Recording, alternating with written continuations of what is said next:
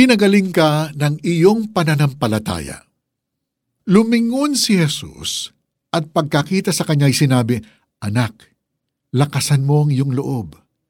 Pinagaling ka ng iyong pananampalataya. Noon di gumaling ang babae. Mateo chapter 9 verse 22. Sa ebanghelyo ni na Marcos, Mateo at Lucas, mababasa natin ang testimony ng babaeng labindalawang taon ng dinudugo. Hindi biro para sa isang babae ang duguin ng higit pa sa takdang bilang ng araw ng kanyang buwan ng dalaw. Ano pa kaya kung dinudugo siya sa loob ng labindalawang taon? Maraming manggagamot ang tumingin sa kanya pero walang makapagpagaling. Sa halip ay lalo pa itong lumala at naubos ang kanyang kabuhayan. Marcos chapter 5 verses 25 to 26, Lucas chapter 8 verse 43. Kaya nang nabalitaan niya ang tungkol kay Jesus, ay nakipagsiksikan siya. Marcos chapter 5 verse 27. Lumapit sa likuran ni Jesus at hinawakan ng laylayan ng kanyang damit. Mateo chapter 9 verse 20. Sinabi niya sa kanyang sarili, mahawakan ko lamang ang kanyang damit, gagaling na ako. At agad ngang tumigil ang kanyang pagdurugo at naramdaman niyang magaling na siya. Marcos chapter 5, verse 28 to 29. Sa buhay natin, may times na nasusubukan ng pananampalataya natin sa Diyos.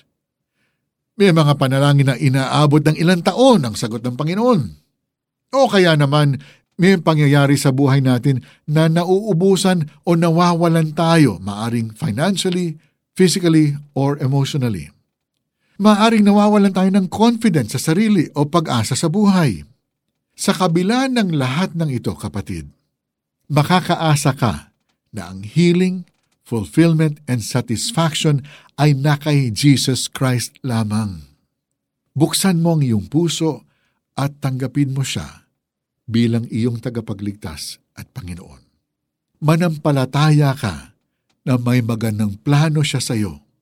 Ngayong araw na ito, pakinggan mo si Jesus na nagsasabing, lakasan mo ang iyong loob. Pinagaling ka ng iyong pananampalataya. Let's pray. Panginoon, inaamin ko po na hindi ko kayang iligtas ang aking sarili.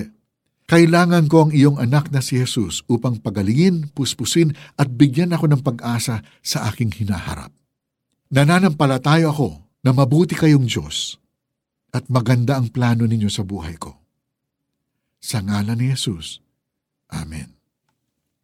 Paano natin ma-apply ang bersong ito sa buhay natin? Sa isang tahimik na lugar, manalangin ka sa Panginoon at idulog sa Kanya ang iyong pinagdadaanan. Nang sa gayon makita mo ang sagot ng Panginoon sa iyong panalangin. Purihin siya sa kanyang kabutihan sa pamamagitan ng songs of praise and worship. Lumingon si Jesus at pagkakita sa kanya ay sinabi, Anak, lakasan mo ang iyong loob. Pinagaling ka ng iyong pananampalataya. Noon di gumaling ang babae. Mateo chapter 9 verse 22. For the 700 Club Asia, ako po si Mari Kaimo.